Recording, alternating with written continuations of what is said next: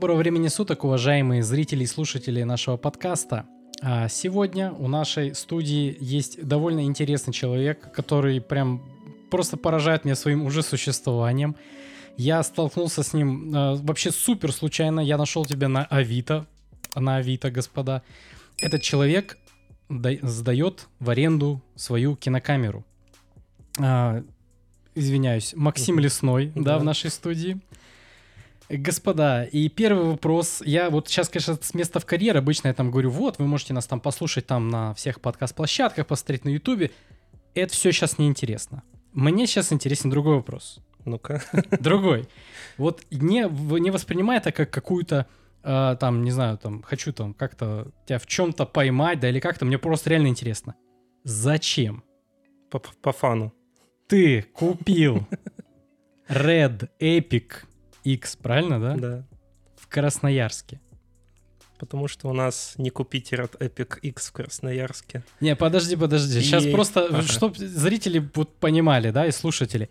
Эта камера ценой больше ляма, правильно понимаю? Или ну, в бушном варианте она подешевле? Сильно, намного дешевле. То есть где-то 1500-600, да, где-то, наверное, меньше. Меньше даже. То есть где-то 420, да, можно вот так выйти? Ну, да, по сути. Да, просто второй вопрос, зачем, он тоже зачем. Потому что вот как раз в подкасте с Алексеем... Да, возможно, по ходу подкаста я буду рассказывать по разные истории, и вы поймете, в чем, собственно, и был смысл сей затеи. Хорошо, вот действительно, это очень сильно важно. Не то, чтобы мы здесь собрались камеру обсудить, потому что, понятное дело, мы в первую очередь будем обсуждать тебя, но я всем говорил, что у меня вот сейчас на подкаст придет вот такой парниша, и первое, что у него спрошу, нафига ты купил Red Epic в Красноярске? Вот с Алексеем был подкаст, я там рассказывал, даже скриншот вставлял с Авито, где человек у нас в Красноярске продает Урсу Мини. За 425 или там что-то такое. Да, я сам на него натыкался. Да, и он пишет, что как бы, ребята, я ее купил, понял, что проектов под нее нет, все на Pocket 4K снимается спокойно, я хочу ее продать. И вот теперь я понимаю, что реды покупают на самом деле люди, которые очень сильно вот в кино, вот они вот увлечены, они вот этим всем мотивируются, супер круто. Но все равно это ли не оверинжиниринг? Понятно, что ты на них свадьбы не снимаешь. Понятно, что ты утренники не снимаешь. Но вот зачем такое супер переусложнение? Все, да? Да, можно, да. Так, в общем, я думаю, стоит начать с того, что это не совсем спонтанная идея была. Я его купил в Санкт-Петербурге, когда ездил на обучение кинопрофессии. Я в то время был на съемочных площадках, и, соответственно, меня вот, видимо, настолько прошибла вся эта атмосфера как бы большого кино, и...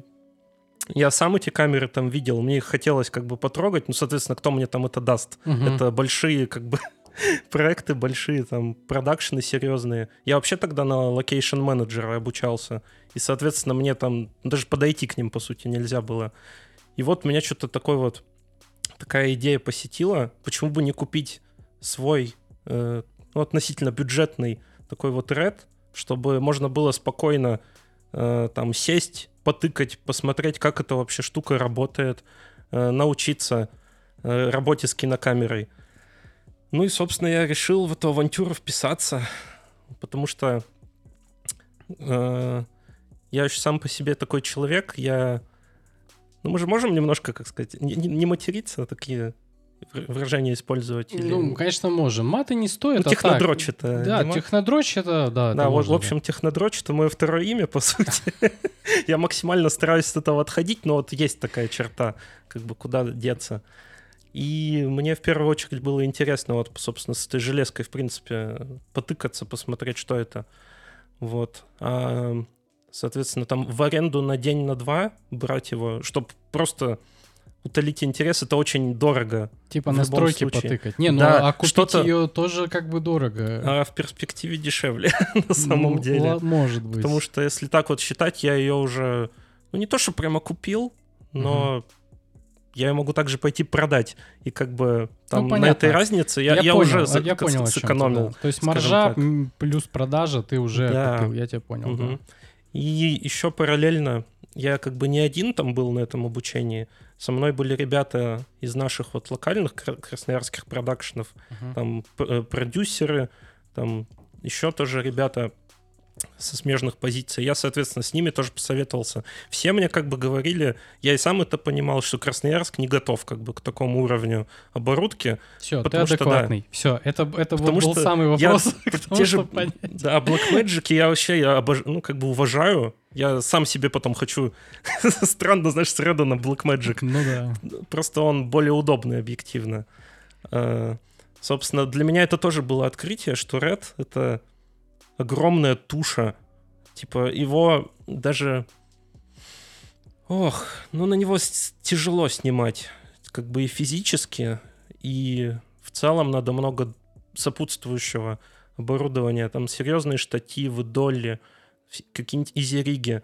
С рук не поснимать, да? Можно, но сложно. Соответственно, это надо как бы... Я сейчас даже качаться специально, упражняться начал, потому что у меня заболела спина. Конечно, я упоминал, что когда я собирал сетап на мозе, на стабилизаторе, все это тяжелое, это то, что меня сподвигло в качалке качать предплечье, потому что у тебя руки просто отсыхают. Ты побегал, поставил, и ты думаешь, вот это дела. Я тебя абсолютно понимаю, да. Да, еще тоже есть такой аспект. Не знаю, как у остальных людей, но вот у меня, по крайней мере, такой стереотип сложился, что Red — это недостижимо. Это как, не знаю... Это что-то где-то возле ARRI, это да? Как купить Ferrari. Если ты хочешь машину, вот у тебя там хватает на Kia Rio, и ты, бац, и такой, хочу Ferrari. Идешь, покупаешь. Но это что-то, то, что несвершимо. И для меня это было, знаешь, какое-то такое поле, в которое я, в принципе, не мечтал попасть, просто случайно. Там разные события, какие-то мысли, бах, и я уже еду на такси с чемоданом, собственно, уже на следующий день снимаю. Это был, знаешь, такое экшен-приключение, потому что все равно один раз живем. Иногда стоит вносить вот этот элемент иррациональности в нашу жизнь. Знаешь, я тебе тоже хочу сказать про элемент иррациональности, только я поступил наоборот. То есть мы, Оля, брали мотоцикл недавно, и все было к Ducati Monster. Уже кредитная карточка вот так. Это уже, что-то знаешь, крутое, я просто не разбираюсь. Это типа Ferrari в мире мотоциклов, да, то есть это кредитная. Почему я назвал кредитной? Телефоном уже считай расплачиваешься, уже вот. И все-таки Honda, понимаешь, потому что обслуживание, детали, да. Все что кого, я это все-таки поизучал и такой... Нет, то есть это не то. Только здесь у тебя наоборот, все-таки сердце победило мозг, и ты такой едешь уже... Мозг вообще просто в нокауте был. Я потом уже в Красноярске так думаю, что я натворил, во что я вписался, какой ужас. Я такой думаю, чувак с Урсой был прав. Но благо это продлилось недолго, это было только у меня в голове. На самом деле все гораздо лучше, чем кажется. Хорошо. В общем, ребята, самый главный вопрос найден. Человек адекватен, с ним можно разговаривать. Это самое, что зачем все это было, я зачем спрашивал, поэтому... Приветствуем вас на этом канале замечательном, на этом подкасте. Максим Лесной, подписывайтесь на нас, ставьте лайк, колокольчик, все вы знаете. Вы можете нас послушать как на всех популярных подкаст-площадках, Яндекс, Гугл и так далее, так и посмотреть видеоверсию. И теперь давай по-нормальному начнем, потому что первый вопрос утолился, да? Сейчас мы начинаем с чего?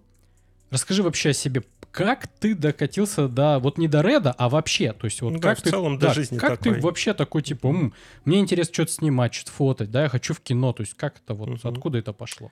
Вообще, изначально, сам как это назвать-то, отправная точка случилась в 2019 году.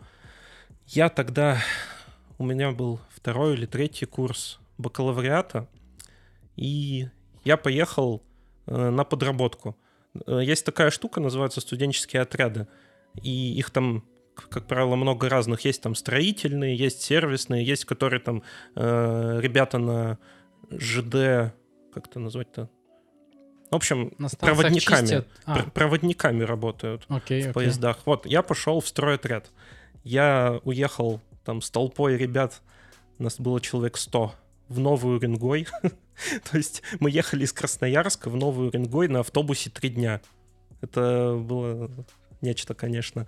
И там мой, получается, тогда я сдружился с одним пареньком, и он мне толдычил, пока мы копали землю, то, что я приеду в Красноярск, куплю себе камеру. У меня есть друг, который хочет организовать студию, хочу стать фотографом. Я такой, да, классно, классно, прикольно.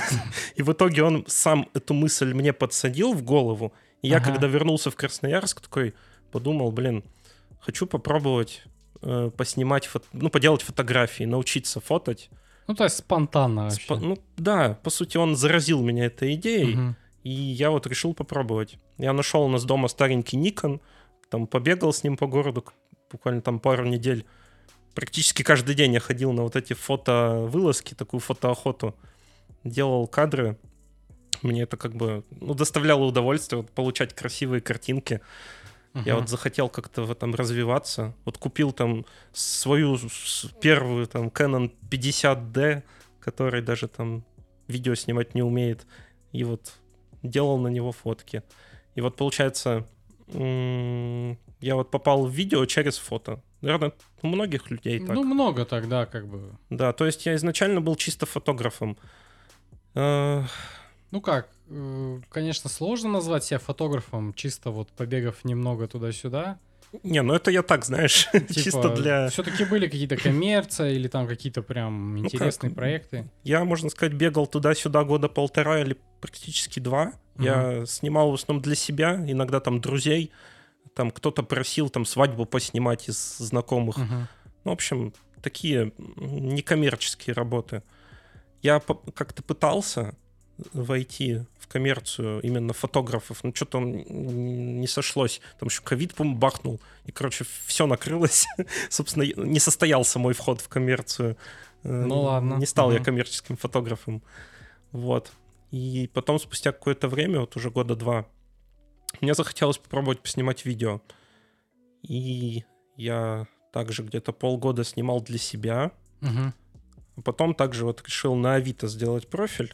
И мало ли кто-нибудь что-то закажет. Ну и заказывают до сих пор много чего. То есть время от времени я хожу на различные съемки. И это для меня больше как хобби такое, которое приносит какую-то денежку. Ну, то есть не основное место заработка, да, понятно. Потому что, как я упоминал, я учился в бакалавриате, я его закончил. Сейчас заканчиваю уже магистратуру. Я работаю в Институте физики у нас в Академгородке. Я прям научной деятельностью занимаюсь. Я можно сказать, такой мини-ученый. Не, это круто, на самом деле. Да. Я тоже как-то вообще рассматривал такое развитие в своей жизни. Эта тема классная. Там, конечно, подводных очень много. Очень много. Прям, да, это вообще научная тема. Это такая, знаете... Это очень тяжело, на самом деле. Да, это невероятно тяжело. Поэтому успехов тебе там, счастья и хорошего настроения. То есть, и ты, скажем так, нашел отдушину в том, что ты снимаешь фото-видео. И теперь, окей, ладно, фото-видео, как кино-то, то есть именно кино. Ты же поступил в как там сложная аббревиатура, в Питер, да? СПБ и КИТ. Ну, в общем, что-то там про кино, да? То есть этот человек с образованием, Там это такое не совсем полноценное прям киношное образование, это... были курсы переподготовки. Это которые если у тебя есть вышка, ты можешь еще на одну вышку бесплатно пойти, правильно? Да, это недавно. Это, по-моему, даже чуть-чуть другое. Вроде как можно еще одно высшее получить, а это просто что-то отдельное. Ну, окей. Я точно не уверен. Я тоже подсказать. Не уверен. Я просто помню, что был такой финт ушами, что не так давно, пару лет назад, вроде бы, не буду утверждать, сделали такую фишку, что можно получить второе образование высшее. Если у вас одно есть, второе вы можете тоже получить бесплатно, но нужно его получать только в области искусства. То есть это кино, там что-то там, что-то там. И еще, искусственно. Если это реально так, я бы пошел и получил бы прям по искусству полноценно. Да, это, окей, хорошо, окей. И как ты туда попал вообще? Ага, в общем, смотри, я занимался спокойненько своей коммерцией, никого не трогал. Что там, всякие свадебки, трансляции, там, дни рождения, всякая вот эта ерунда. Да, вы-то думали, да, что еще может делать видеограф? Пытался, какую-то копеечку там подсобрать, чтобы какой-нибудь там очередной объективчик там купить, потому что это хобби должно себя окупать в моем случае. Правильно, нет, это правильно, абсолютно правильно. А то я на работе там деньги зарабатываю, а по итогу все вбухиваю, это что-то как-то неправильно. Такой у меня был подход. А потом я просто случайно ВКонтакте наткнулся на пост от наших тоже ребят. Я вообще могу называть название или не стоит? Ты смотри, я как вот обычно говорю, если ты не хочешь, ну, кого-то афишировать по каким-то либо, ты просто говоришь, кто понял, тот понял, и говоришь, вот эти ребята, если ты, ну, прям реально ты хочешь кого-то там обозначить, ты прямо и говоришь, то есть никаких вот нет таких. Нет, тогда я как бы ничего, никакой подоплеки нет. Вот ребята из Шишкомедия, может быть, слышал? Знаю, конечно, они летом снимали фильм «Красноярск как иллюзии». Такой средний метр, там прям с бюджетом, таким не сильно большим, но вот это прям настоящая съемка полноценная. И они делали пост, то, что ищут просто людей помочь, кто хочет, чисто поволонтерить. То есть... Ну, за еду и ласку. Да, посмотреть, как работает как бы площадка, как она живет вот, изнутри, скажем так. Все это оценить, изучить. Ну, я такой, ну, блин, почему бы нет? Как бы лето, свободное время. И я на несколько смен к ним съездил, посмотрел, потому что... Есть же небезызвестный канал киноделов, где там все рассказывают, но ничего толком не показывают. Ты там интересно, что это за канал? Нет, вообще. Кто вы? Вот, уже просто ленивый, наверное, не обсудил. Мир радужных пони и каких-то там... На самом деле это... Купите курс. Да. На самом деле реальность, она совсем другая. Даже не то, что там в каком-то плохом смысле, а просто лучше один раз увидеть своими глазами, конечно, чем конечно, там сто раз услышать на неких там YouTube-каналах, любых вообще. Надо просто побывать реально на площадке, чтобы понять эту жизнь. Вот. Ну и там я познакомился вот со многими ребятами, много опыта от них тоже перенял. Ну и в целом это такой фан. Да, не, ребята из Шишки, они очень мощные, они реально, они очень давно на рынке, они делают довольно хорошие и дорогие проекты. Они, эти ребята умеют, могут. Ну и да, вот я с этими людьми заобщался, вот у нас контакты установились, а потом буквально через месяц случился Питер. То есть я уехал вообще туда изначально просто к друзьям, к одногруппникам. Просто месяц у них там потусоваться. И так совпало, что в это же время Енисей Кино совместно там с питерским вот этим СПБ и Китом и еще одной фирмой, там 3X Media называется, они там вместе организовали вот этот вот курс переподготовки там на самые разные позиции. И я попал на курс по локейшн-менеджменту. Попал или это прям ну, вот там, интересно было? Вот в тот момент было два направления — локейшн-менеджмент и помощник режиссера «Хлопушка». Ну, пока что только два, там потому что остальные в течение года. То есть просто понял. Видишь, суть в том, то, что я специально бы в Питер не поехал на вот эти вот курсы. Но это дорого, и плюс у меня учеба. Короче, осенью. У тебя была возможность. А тут я уже в Питере, и, соответственно, оно как раз складывалось с моим вот этим пребыванием. Там буквально на недельку чуть-чуть там задержаться относительно моего вот этого месяца. Прям четко все было. Ну и вот у меня и в Енисей Кино тоже вот знакомый вот Виктор. Он, получается, он меня знает. И там они потому что тоже просто так, кого попало, не берут. Им нужно брать людей, которые заинтересованы в сфере вот, кино, искусства. Не то, что там, ну, я так попробовать, там, зайдет, не зайдет. А, ну, то есть те, которые прям уже идут с целью. У которых есть какой-то бэкграунд хотя бы. Это вот такие люди в приоритете, вот насколько я вот понял. И, соответственно, вот пока я там был, я вот подал документы, заявку. Все, меня как бы одобрили, вот, пожалуйста, давай. И я там начал ходить на вот это обучение. Вот. И можно сказать, вот так вот я и попал в это вот все киносферу, если можно так выразиться. Ну и потом по приезду в Красноярск я так тоже попомогал вот в поиске вот этих вот локаций. Опять же, там надо было... Локейшн-менеджер, он ищет не только различные места, куда там давай, сходить, вот поснимать. Как в учебнике. Я просто учебник по локейшн-менеджменту никогда не видел, поэтому вот мне прям реально интересно. Но его на самом деле не существует. Это был как бы не то, что сарказм, это, скажем так, ну, эфемерное что-то. Не, ну просто вдруг, так, просто уточнение для тех, кто вообще не в теме, потому что мы-то понимаем, что ну да, это вдруг там в советское время. Не, в советское точно. Ну ладно, в общем, что вот, что там говорят? Вот сколько, во-первых, он длится, вот этот курс по локейшн менеджменту? Наш курс длился 2 недели. У нас первая неделя — это были лекции и семинарские занятия, а второй — это непосредственно практика на съемочных площадках со съемочными группами на реальных проектах. Вот. И нам очень повезло, у нас был очень классный дядечка Сергей Касатов. Можете его, если кому интересно, посмотреть там на Кинопоиске или еще там на сайтах специальных. Он, получается, я не помню точно его должность, но вот он на лидирующих позициях в «Раз, два, три» продакшн. Это питерский, получается, это даже не совсем продакшн, это уже ближе как к кинокомпании. Они снимают различные вот фильмы, сериалы, довольно дорогие. Он там показывал нам, например, смету к сериалу, на который вот он нас там возил, показывал. Угу. Там что-то сезон в районе... Там больше 200 миллионов бюджет. Ну да, я, кстати, вот, ребята, небольшая на правах рекламы. У меня видео уже старые, которые явно уже никто смотреть не будет, не актуально, они еще почти уже годичной давности. А вот там я как раз рассказывал, что на самом деле бюджет, вот все такие кино, там хотим кино, сейчас куплю там Sony A6300, там побегу снимать кино. Ребят, вот одна серия от 6 до 12 миллионов сериала стоит.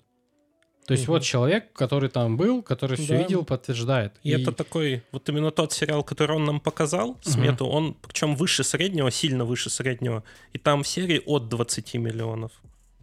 Вот такие дела. То есть вот кино, оно поэтому такое недоступное, закрытое, дорогое, потому что, и на самом деле можно, конечно, сказать, что это смета раздутая, да, можно сказать, что там какая-нибудь там девочка, которая кофе разносит, получает там 150 там за смену и так далее. Все можно сказать. Но даже если это все напополам поделить, то вот тут даже не в оборудовании дело, да, что там куча оборудования стоит. Ну, они же все в аренду берется, да. Тут в команде. То есть каждый человек, он стоит дорогих денег, то есть и нужно их очень много. Их нужно просто офигеть как много. То есть на каждую позицию, там свет, звук, там камера, там по 3, по 5 человек, еще плюс куча актеров, а на одного актера там гример, визажист, там, костюмер. Это просто жесть полная. И вот именно ресурс человеческий стоит таких больших денег, потому что это, ну, скажем так, не... сейчас, наверное, будет обидно звучать, но это не там сварщика найти. Хотя хорошего сварщика на самом деле найти проблема. Но, тем не менее, их ну просто больше, чем звукооператоров, киношников, например, сильно меньше, чем сварщиков. Да-да-да, то есть вот примерно такая вот ситуация, ребята. Тут окей, интересно, давай продолжай. Вот ты там вот потусил, тебе очень все вот это вот понравилось, ты вот замотивировался. Да. Ты собственно, вот... да, я зарядился, даже перезарядился вот этой энергией, что она выплескиваться стала там в том или ином виде. Вот камеру ты купил зачем-то, привез сюда, мы вернулись, мы тут хотели уже свою контору там по локейшну организовывать, но как бы там случилось то, что... Случилась реальность, да? Нет, кое-что. Случилась вот эта вот злосчастная волна мобилизации, люди как бы... Пришлось кому-то уехать, и в итоге там мы уже не стали... Как бы... Ну, уехать в смысле в Грузию? Да, в соседние. Или в смысле туда, куда лучше это? Ну да, в соседние смежные как бы страны. Понял, погостить там. Ну, погостить, я понимаю, да, в гости. Что в такое? Гости, но... В общем, мы как-то идею эту забросили, ну не суть, как бы неважно. И все равно, ты когда вот этот вот опыт получаешь, начинаешь по-другому смотреть на вот эти вот вещи все. И, в общем, я очень прям благодарен судьбе, что так вот все сложилось, потому что я уверен, что, наверное, меньше там процента людей вот в Красноярске, кто это, в принципе, хотя бы присутствовал на подобного рода площадках. То есть вот представь, ты приезжаешь куда-то там за там, 30 километров от Питера, просто какая-то трасса, лес, ты идешь по полю, поворачиваешься вот так вот налево, у тебя в поле стоит на скайлифте огромный прожектор, который делает просто такую боковую засветочку. Он просто освещает там несколько гектар, и это вот, знаешь, как просто practical light. А потом добавьте солнце в той стороне, да? Да-да-да, это вот на ночной сцене. А потом ты идешь вглубь, ну, как бы смотришь, уже вот караван, 1, 2, 3, 4, 5, у тебя уже там пальцы всех рук заканчиваются, там стоит машин штук 40, различные там камервагины, там гримвагины. На нашей вот этой площадке вот у Сергея он еще практикует такую вещь, как фудтрак, чтобы там еду готовили, прям свеженькую. Вот ты все это проходишь, это только караван у тебя закончился. У тебя там дальше еще надо идти метров 200 до съемочной площадки, там пятачка непосредственно. Вот ты туда приходишь, там уже маленький муравейник, там человек 30 что-то бегают, там суетятся, кто-то там свет поправляет, кто-то там всякие... Ну, скрипт, он на плейбеке сидит, это так... образно. В общем, суета какая-то. Угу. Там актеры, режиссеры. Вот. Это так тоже забавно видеть. Там администратор площадки уже, пока мы шли, уже подсуетился, сбегал, принес нам скамеечки складные, усадили нас как бы за кадром, чтобы мы там не попадали. И вот мы в первом ряду, как в театре, смотрим за представлением. Вот. Там... Ну, это интересный опыт, конечно. Да, там сцена тоже такая прикольная, именно, знаешь, с точки зрения визуала. Там две тачки, там старый такой Линкольн и Мерседес Ешка или Эска, ну не суть. И там труп из Линкольна перекладывали вот от С-класса, потом его типа делали аварию, такую фейковую, там машину типа к радиоуправлению подключили, и потом еще был взрыв. В общем... Даже взрыв? Да, за кадром или как? Нет, там прям взрывали, ну не саму машину, а что-то такое, макет, да. Да. Нам это потом уже на занятии Сергей показывал, потому что это же как бы ну, продолжительное понятно, дело. Да. Вот. Потом вот с этой площадки мы ушли через кусты, через деревья, еще там метров 100, там был уже плейбэк, там, собственно, палаточка. Ну, там видеовиллаж, вот этот плейбэк, да, там все. Девочка, скрипт-супервайзер, все там сидела, писала, отмечала. Рядом еще там какие-то ребята, я уже не помню кто. Там команда, человек 70, наверное. Ты вот так сходу смотришь, вообще непонятно, кто есть кто. Как бы... Это так можно по косвенным признакам только определить. Да, вот и смотрите, если вот сколько машин, костюмов, туда-сюда, и вот примерно так это и выходит, то есть по деньгам, то есть это 200 миллионов на сезон, еще что-то. Так оно и получается, это вот поэтому все дорого. Ну, конечно, опыт великолепный. Я вот честно скажу, я не присутствовал на каких-то крутых съемках, да, то есть вообще вот здесь у меня нету образования в этом. Я как этот... я как Тиньков говорил, я так чувствую, да, вот собственно, то есть я делаю так, как я, ну, понимаю логику, ну, понятное дело, не без Ютуба, понятное дело, я прошел весь Ютуб, там, закрыл все ачивки, посмотрел там в свое время, да, там тогда, и сейчас я тоже частенько туда заявлю, ну, там, посмотреть, что там нового, какую там новую вундервафлю придумали, технодрочь, конечно, я тоже этим страдаю, но вот в небольшой пропорции. То есть, на самом деле, я прекрасно понимаю вот это вот... Да, главное в него не уходить. Да, главное в него не уходить. То есть, если ты видишь какую-то вот вундервафлю и такой, блин, она мне нужна. Потом думаешь, так, точно? А вот я не могу это ничем там закрыть. А ну так ли она мне нужна? Ну, вроде не нужна, окей. А вот что-то прям смотришь и понимаешь, да, черт возьми, это прям реально круто. Вот, допустим... вот сейчас Оля показала мне, ну да, я, видимо, слоупок, но она мне показала Insta360 X3. Угу. Там такие вообще пушки мутят, там делают супер длинную палку и ведут, как будто дрон летит. То есть прям это фактически да, очень круто. Это я вот так... Недавно, да? Да-да-да. Это... Ну как, вот тут насчет недавности не буду. Ну я имею в виду показали именно. Ну показали недавно, да. Может быть X3 вот вышла там относительно недавно, а все остальные-то и так были. Я просто раньше был...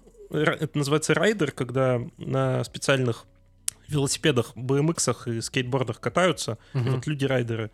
И да, вот еще в мое время вот как раз Инста появилась, и все такие стояли, как они так катаются, рядом с ними дрон, что ли, летит. Так что да, это уже такая тема давняя на самом деле. Да, тема давняя, но вот именно X3 сейчас выдает очень хорошее качество, ну, приемлемое для вот какой-то такой вот обработки. И мы такие, вау, классно, и вот смотришь, и вот действительно это незаменимо, ну, то есть ты не можешь это там как-то переколхозить, да. Ты понимаешь, ладно, надо брать, окей, то здесь обоснованно надо брать, надо посмотреть, надо поиграться, норм, не норм. Но когда ты хочешь там 25-й объектив, ну, как бы, наверное, это уже плохо, да, то есть, и, в общем, получается как? Ты хочешь еще раз, да, ты хочешь еще куда-то пойти обучиться, вот сейчас идут курсы, я так понимаю, тоже от Енисей Кино, и связаны ли они вот с тем же питерским... Да, учебным заведением. Да, это практически, ну, это фактически то же самое, просто сейчас другие направления. Я просто закончу, чтобы уже перейти основательно, уже с локейшном покончим. Это, откровенно говоря, я пошел туда не из-за того, что мне прям очень интересна эта профессия, а потому что я хотел попасть в эту киношную тусовку, посмотреть. Просто она... точка входа. Да, появилась точка входа, все, причем изумительная. Я вообще не то, что не жалею, я счастлив, что это случилось. Окей, слушай, а как, вот ты говоришь, локейшн-менеджер, вот сейчас давайте, вот я так, со своей колокольни, да, а ты просто сказал, что он занимается не только поиском площадок. Далеко. Ага. Ну вот, по идее, локейшн-менеджер — это человек, который смотрит в сценарий, и такой, так, нам нужна вот такая-то, такая-то, такая-то, такая-то точка, и ищет. Он катается там по одной, по второй, по третьей. И причем этот человек, который не просто, допустим, знаешь, нам нужен офис. Он такой приехал в офис, такой, офис, чек, ну типа и уехал. Нет, он заходит, он смотрит там вообще, можно там лампы повесить, да, там вообще влезут ли эти лампы туда.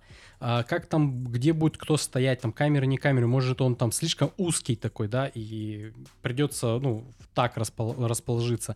Так нам не подойдет, а так мы не влезем. Ну и вот, то есть он на самом деле приходит с пониманием, что на этой локации будет делаться, но что еще он делает? Да, ты все очень правильно сказал. Это, можно сказать, основную часть ты обозначил. Это вот, соответственно, поиск локаций под сценарий, который ты получаешь от режиссера. И надо не просто найти, надо с этим всем делом договориться, чтобы, если это какое-то пространство, как-то не то что государственное, но, в общем, не все можно купить. Иногда надо писать письма, надо обращаться в различные департаменты, чтобы получить разрешение. Потому что иногда, вот как нам там Сергей из своей практики рассказывал, они там снимали фильм, им надо было Невский проспект перекрыть. Ты представляешь, что такое Невский проспект? Это такая вот прям... Ну, не то чтобы жила, но это очень сложная задача, особенно сейчас. Сейчас, кстати, как раз усложнилось получение вот этих вот всех... бумаг и разрешений, но это в основном в Питере. У нас-то в Красноярске это не столь актуально, не суть. В общем, договоренности, вот как ты сказал, осмотр локаций на предмет размещения аппаратуры, всякие еще прочие нюансы, где поставить генератор, как провести, собственно, всю коммуникацию там от цветобазы к... Ой, ну да, по сути, там часть цветобазы же является... питание, электричество. Также есть куча разных нюансов, там условно, можно ли пользоваться туалетом, есть ли домашние животные, там, если вот эта квартира какая-то. Еще нужно четко следить за тем, чтобы локация вот осталась в том состоянии, в котором ты в нее вошел, потому что часто происходят разные такие факапы, когда что-то где-то ломают, там, портят. Надо стараться исключать это, либо ну, там как-то потом договариваться уже с арендатором же, да, тот, кто сдает. Арендодатель, да, с арендодателем, чтобы как-то это компенсировать. Вот. Еще, кстати, локейшн-менеджер занимается тем, чтобы вот он нашел какую-то точку, локацию, нужно продумать, как ставить караван. Да, надо да, этим вот тоже вопросом озаботиться. Да. Это очень важно. Потому караван, что ребята, это очень много машин, их нужно где-то запарковать, потому что, допустим, где-то могут работать эвакуаторы, где-то, допустим, есть закрытый шлагбаум, там с ним договорился, туда все заехали. Да. Это вот куча венов, то есть, допустим, вен со светом, вен с одеждой, вен с гримеркой, вен там с хрен знает еще чем-нибудь. Туалет тот же. Туалет, да, если не договорились, допустим, с... туалетами где-то, то нужно заказывать, ну, вот такой вот условно... Еще может быть условно ситуация, что ты расположился, все окей, подключил, включаешь генератор, потом какая-то там бабка из соседнего подъезда начинает там в итоге всем мешать, выключите там свою вот эту тарахтелку, начинает к вам лезть, надо, собственно, вопросы эти все тоже решать, возникающие сложности. Да, я, кстати, вот говорил тоже в старых видосах. Охранники там неосведомленные.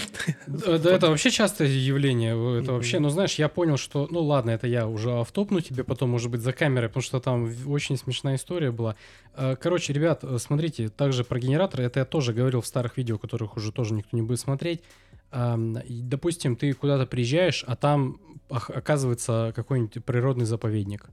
И тебе этот генератор вообще нельзя там включать. А если там можно, то нужно там разрешение от там какого-нибудь там пожарного, главного по краю, там по там всему миру, да, чтобы он тебе лично его подписал, а им этот гемор не нужен. То есть кажется, да, что приехать туда, генератор включить, а столько могут быть проблем вообще, то есть его включить хотя бы, чтобы тебя потом не накрутили за него. То есть да, вот это вот все, чем занимается Location Manager. То есть вот, ну, по сути дела, оно просто логика, ну, с моей точки зрения. Вот еще, кстати, дополнить вот про караван. Там получается у тебя, когда куча локаций, желательно же все это продумать логистику, чтобы не было такой ситуации, что, допустим, если мы вот снимаем в Красноярске, у нас там одна точка на часовне, вторая там в Бобровом лагу, третья где-то там на Крастец. Это как бы такого, по идее, надо избегать.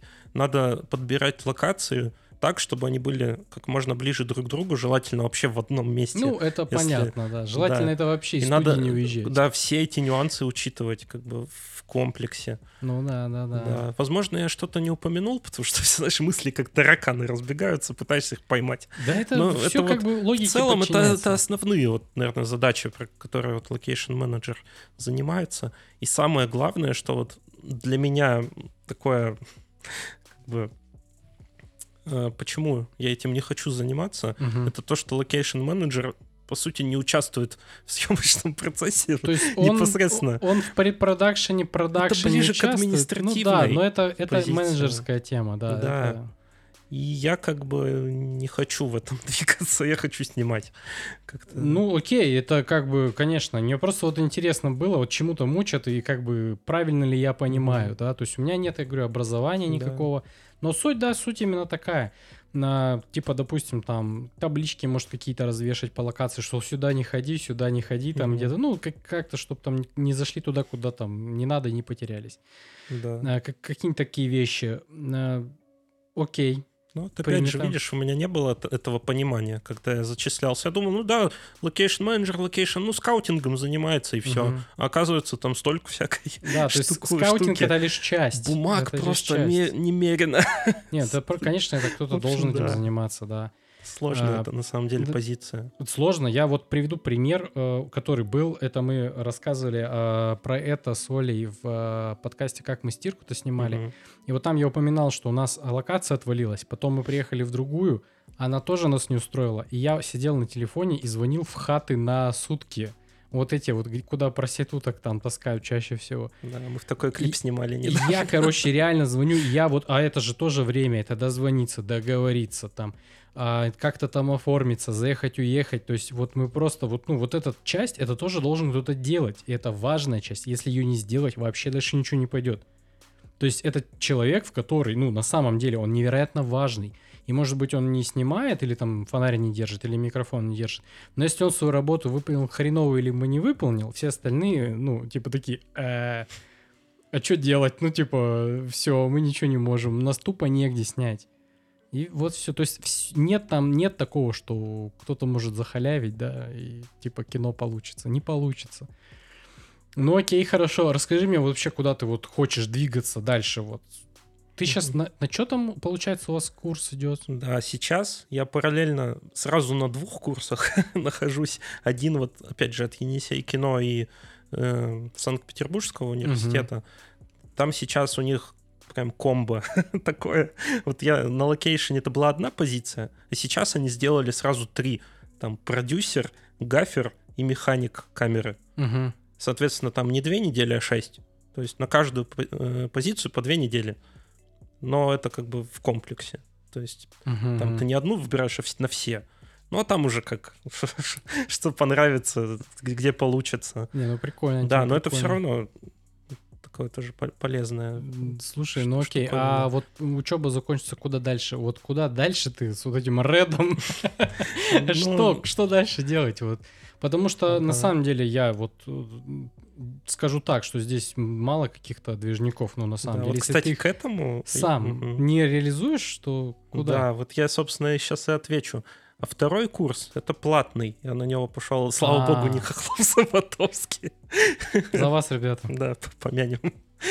Я пошел на курс на оператора-постановщика. Вот как раз-таки от Сергей Меньшенин — это оператор в Шишке, постановщик. И вот они сейчас сделали свой курс вот только-только. И, собственно, вот набирали людей. Ну, я как бы прикинул... Мне, потому что очень хотелось бы на самом деле почерпнуть. Это не просто курс по съемке, а именно по рекламной, постановочной вот такой вот истории. То есть там много разных именно, как я понял, как это, по крайней мере, они презентовали. Ну, я думаю, так и будет, потому что ребята как бы все равно, по крайней мере, лично я им доверяю, будут разные внутрики какие-то, ну как, не то что лайфхаки, но какие-то неочевидные там приемы вот именно для вот таких вот проектов. Угу. И видишь, у меня еще много получается разных контактов с разных продакшенов. Периодически, вот меня, например, звали осенью, мы снимали рекламу для губернских аптек. Собственно, там двухкомнатная квартира, 30 человек народу, и мы там весь день как муравьи возимся. Вот я там помощником второго режиссера был. И, в общем, видишь, тут главное знакомство. Вот в кино, в рекламе. Да везде, на самом деле. Везде, ребята. Ну, просто здесь, знакомство. Насколько вот лично я понял, это прям... Вот, например, в науке...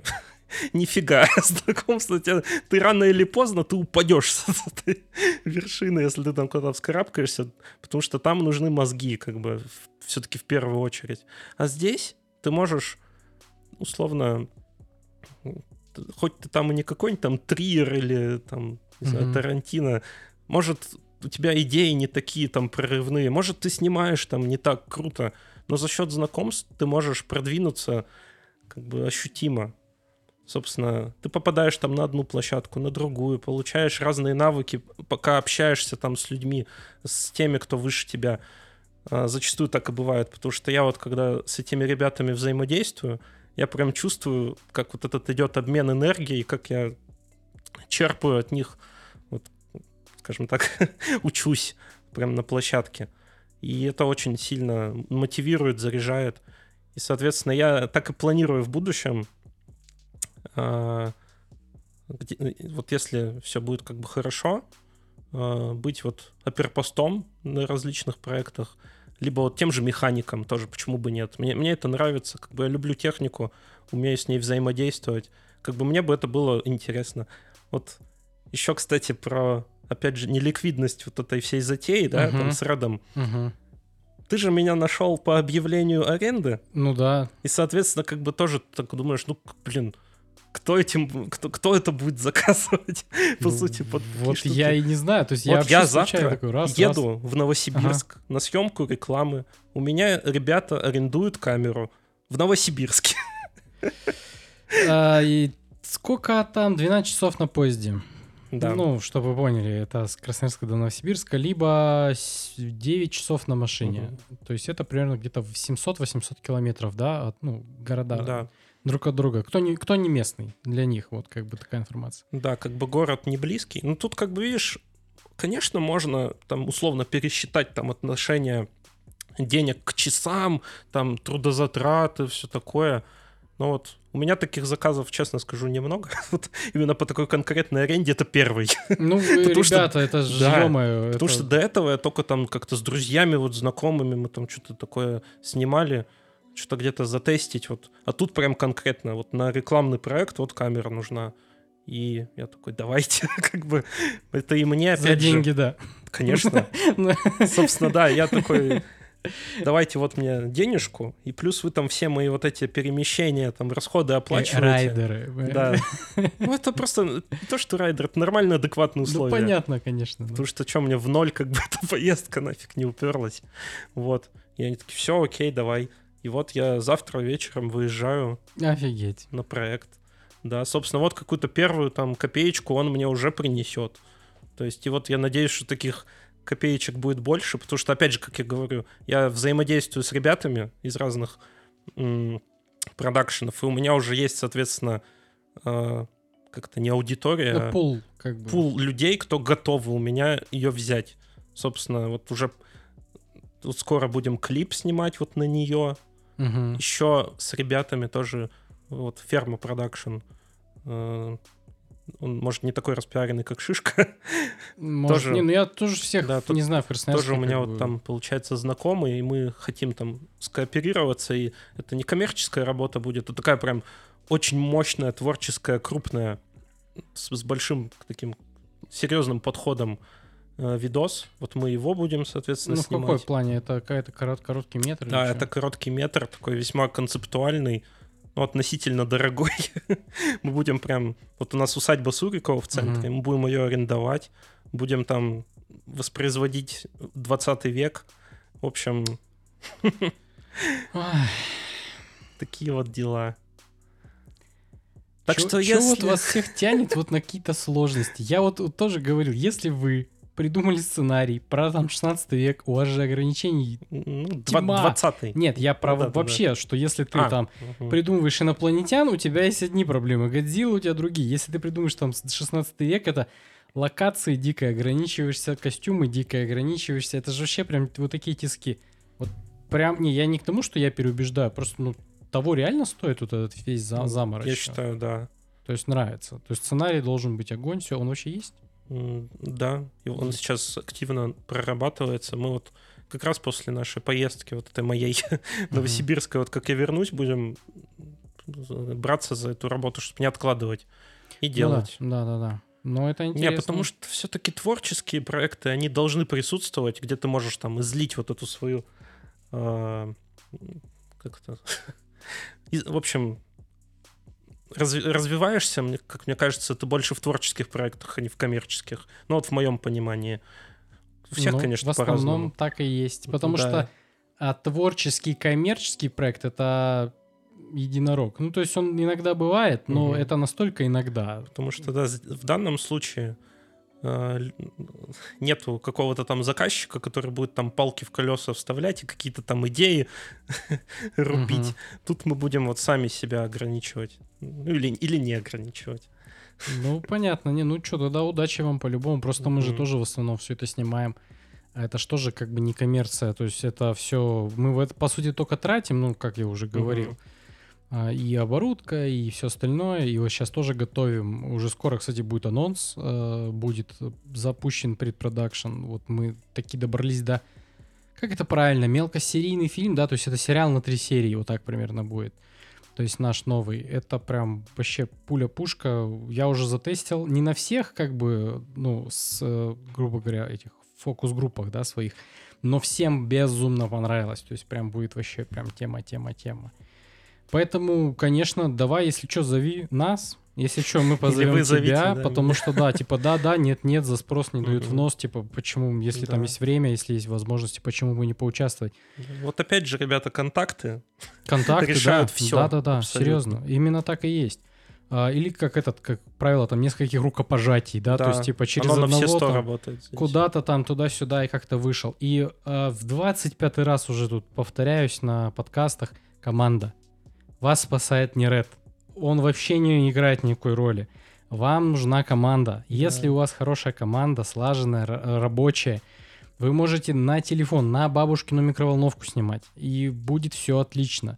Но если вот там вот проблема, вот, про которую я вот говорил как-то давно, что очень многие там могут не прийти. Ну, то есть, ну, как-то так вот относятся вяленько, да, к этой всей теме, что, ну, ладно, там за час до съемки такой, я не приду, типа, что-то себя не очень чувствую, что-нибудь такое. Просто убить человека в этот момент хочется. Думаешь, вот просто ты подумай, то есть все взяли, вот привезли кучу оборудования, света, расставились, там подготовились, там, и вот куча людей, вот просто куча времени своего потратила, и ты просто такой, я даже не хочу вас предупреждать, я типа так просто. Это... А если ты еще и в аренду взял кучу оборудования, то как бы, ну... Да, тут еще и на бабки попадаешь. Ты как бы просто, как говорится, сделал очень дорогую репетицию. То есть все без этого ключевого персонажа как-то там отрепетировали и так далее. И вот, окей, это мы, допустим, про актерский состав, но на самом деле без скрипт-супервайзера. Ребята... Это плохая идея. Я серьезно говорю, найдите какую-нибудь девочку, да купите ей кофе, купите там еще что-нибудь, булочку, но попросите, чтобы у вас кто-то был скрипт-супервайзером. Потому что, когда, допустим, оператор за камерой стоит, он в основном сконцентрирован на технической части, да, то есть это вот, ну, там, кадрирование, там, экспозиция, там, фокус, там, ну, если нет, допустим, фокус-пуллера. То есть если, ну, то есть он следит за, не за сценарием, он следит за вот... за технической, грубо говоря, частью. И вот чтобы кто-то именно следил за сценарием, читал, так вы там какой-то важный момент пропустили. Вот если вы его не сказали, дальше сюжет развалится, потому что зритель не поймет, почему вы там сделали то или иное действие. И вот, казалось бы, всего лишь человек, который просто вот по ходу дела вот так сидит и в сценарий смотрит, и такой: так, стоп, вы пропустили важную строчку. И вот, это вот мелочь, но без него это прям может столько проблем возникнуть, что... Вот, кстати, люди часто спрашивают, почему в кино столько народу, потому что каждый из этих людей ответственен за свои мелочи, вот как ты говоришь, и поэтому все проходит гладко и без каких-то запинок, потому что если того человека убрать, того, у одного... Получается, человека копится слишком много обязанностей, у него рассеивается внимание, он может что-то упустить, где-то не доглядеть. Да он не может, он по-любому упустит. Да, так обычно и происходит. А когда у тебя большой продакшн, большой бюджет, тебе нельзя просто допускать такие ошибки. Да. И гораздо дешевле нанять человека. Да, и, кстати, вот, про гораздо дешевле, мне здесь интересная тема, я хочу поднять. Но до этого скажу вот про рассеивание внимания.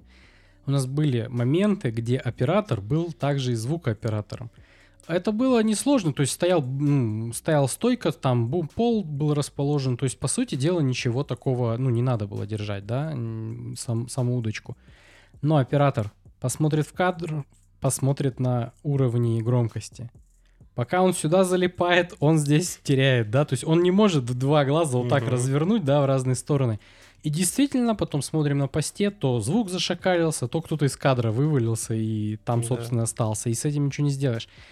И вот, ребята, теперь мы приходим к важной проблеме. Почему все так, как есть?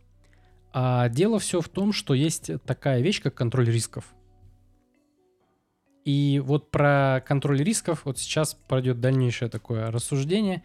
Представьте, что вы там, я не знаю, рассчитываете цену ошибки. И у вас, допустим, приезжает какая-то суперзвезда. Супер крутая звезда. Если вы зафакапите шот, то, по сути дела, вы зафакапите гонорар звезды, гонорар вот там вот этих всех ребят, там караван, аренда вот этого всего вообще. Просто это зафакапится. И чтобы вот это вот не произошло, перестраховываются. То есть берут там дополнительного человека, который туда смотрит, сюда смотрит, там... Записывают там, допустим, материал на как-то там несколько сразу источников, да, то есть сразу же идет какое-то разветвление. Делают безумное количество каких-то резервных копий, чтобы если что-то случится, как раз вот записывают вот в RAW вот именно по этой причине, чтобы если кадр там как-то немножко не получился, ты на посте потом смог его докрутить. RAW делается только для этого, он не делает магию, то есть вот для тех, кто не знает. Если вы сфотаете какашку во дворе, в JPEG и в RedCode RAW 16 бит, да, она не станет там чем-то другим. Она просто будет у этой какашки будет очень много... Она будет просто чуть-чуть слегка киношная какашка. Она будет чуть слегка киношная, да, и там будет просто там очень большая глубина цвета у этой какашки, но она не станет лучше. Она не станет там чем-то другим. Поэтому если вы изначально, то есть shit in, shit out, если вы изначально сделали все хорошо, у вас будет все хорошо. Даже если вы пуляете 4208 бит. Поверьте, это так работает. Но на всякий случай, чтобы этого, как-то отконтролить этот момент, снимают вот в такие форматы, что эта супер-мега-звезда очень дорого стоит, и если что-то пойдет не так и придется переснимать, это выйдет в разы дороже, поэтому давайте мы сразу купим, возьмем в аренду очень большую дорогую камеру, чтобы этот момент мы закрыли на этапе вот планирования. И все, вот именно для этого вот это все придумано. То есть не надо думать, что вот покупая кинокамеру, ты там сразу же, там есть кнопка «Сделать офигенно», ты нажимаешь, и она сразу записывает там в какой-то магический формат. Нет. Ну, кстати, поначалу оно примерно так и работало, потому что я такой беру, навел камеру, в ту сторону, да? И прям реально как будто какой-то сериал. То есть оно прям выглядит классно, обычные вещи, простые. Конечно, там спустя уже какое-то время эта пелена немного спадает, ты уже такое чувствуешь, видишь, что нет. Но поначалу такой эффект есть, кстати. Поначалу согласен, потому что любая новая игрушка... Потому что оно выглядит вообще по-другому. Вот. Но сколько там динамический диапазон? В ступенях? Если... у меня, надо еще учитывать, у меня довольно древний Red. У него... Просто в честных ступенях. в честных 13,5. Как у современных беззеркалок. То есть он... Не, вот, кстати, здесь я с тобой поспорю, потому что, допустим, есть вещь заявленная, динамический диапазон. Заявленный, допустим, может быть 14, а реальный 11. Ну да, или вот вообще здесь, даже 9. Ну да, здесь, по крайней мере, это точно как бы... Это натурально, да. Никто как бы никого обманывать не будет. Потому что вот ARRI, я помню, ARRI Мини, по-моему, ARRI Мини, да, вот очень было, ну, как бы ценилось, потому что у нее 13 ступеней или 12 ступеней динамического диапазона, но она их выдает вообще в любых условиях. То есть если, грубо говоря, у вас на камере, допустим, заявлено 14, реальных у вас может быть вообще 9, но если очень вот звезды сойдутся, вы правильно выставите свет, правильно там настроите ISO, там еще что-нибудь наколдуете, то, допустим, 11. Ну, то есть вот можно достать. То есть в таких окололабораторных условиях, да, это можно сделать. Но это, ну, вероятность этого крайне мала. А если, ну, брать ту ARRI, да, то 12 стопов в любых условиях, при любой погоде, при любой температуре ты получаешь. При любом освещении. И именно поэтому ее дико вот уважают и любят. Ну, она уже такая... Ну, там это, да, отдельная тема. Там и цвета, как бы, вот эти все аришные. Это тоже такое задротство. Да, это тоже, да, такой тоже технодрочек небольшой. То есть, по сути дела, Red может, умеет. Ну, то есть, здесь мы не будем с ним оспаривать. Да. Там, опять же, какая-то другая, вот, какая, например, пластика, объем, да. Ну вот я все-таки могу с этим согласиться, потому что я снимал там и на Canon, и на Fuji, и на Sony. Вообще не то. Ну вот просто другая картинка. Она не то, что прям там лучше, хуже, но она другая. Это сложно передать. Это сложно передать, это надо просто видеть. И вот, собственно, вот после того, как я на Red поснимал, мне не то, чтобы там картинка на Fuji не нравится теперь. Ну, просто как-то по-другому воспринимается. Местами, да, она в тему. Местами хочется все-таки вот на эту, на бандуру чуть-чуть вот пополивать какие-то... Ну, не то, что пополивать, поснимать. Такие понятно. Ну, в общем, здесь мы не будем ставить под сомнение Red. Конечно, здесь, ребят, нет у меня какой-то цели... как-то переубедить человека, да, потому что, типа, зачем ты Red купил, это же, ну, типа, зачем? Почему не Black, да, там, почему не ARRI? Вот, кстати, пофиг. Смотри, да, вот, опять же, просто к этому всему вопросу, почему, зачем?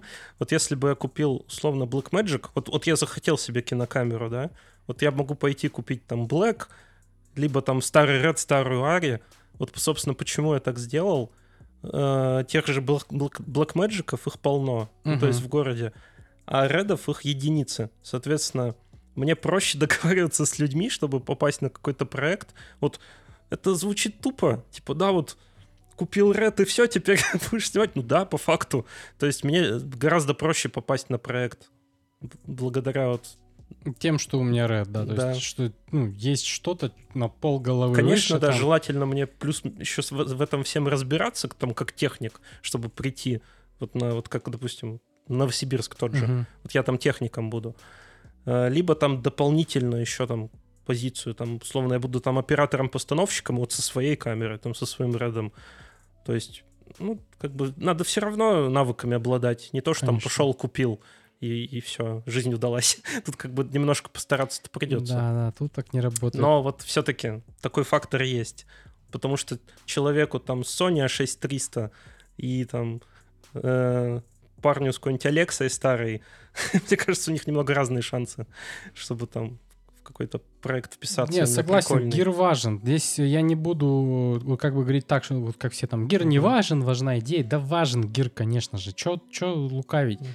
Но это, конечно, он не закрывает в себе все. Если у вас идея фигня, вы ее снимаете хоть на че, да, у вас это, идея конечно, фигня. Это первостепенно. Да, то есть, но тем не менее, если гир мы говорим... Гир как бы вторичен, но важен. Ну да, если мы говорим о том, что куда-то вписаться на проект, вот, к примеру, я могу вписаться на проект, ты посмотри, сколько света, да? То есть я могу просто к тебе вписаться, давай я просто приеду к тебе, я тебя там все вообще эту усадьбу подсвечу со всех сторон. И это проще уже как-то, имея бэкграунд технически и имея что-то, ну, то есть имеется в виду свое. На самом деле так делать нельзя, сразу говорю, ребята так не делают так, все берут в аренду, и это правильно.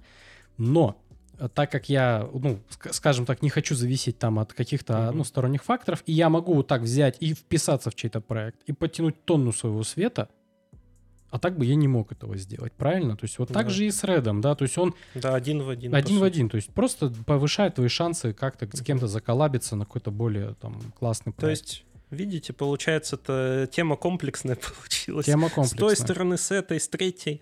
Вот и как специалист он меня тоже... Сама вот камера, она меня на уровень выше поставила.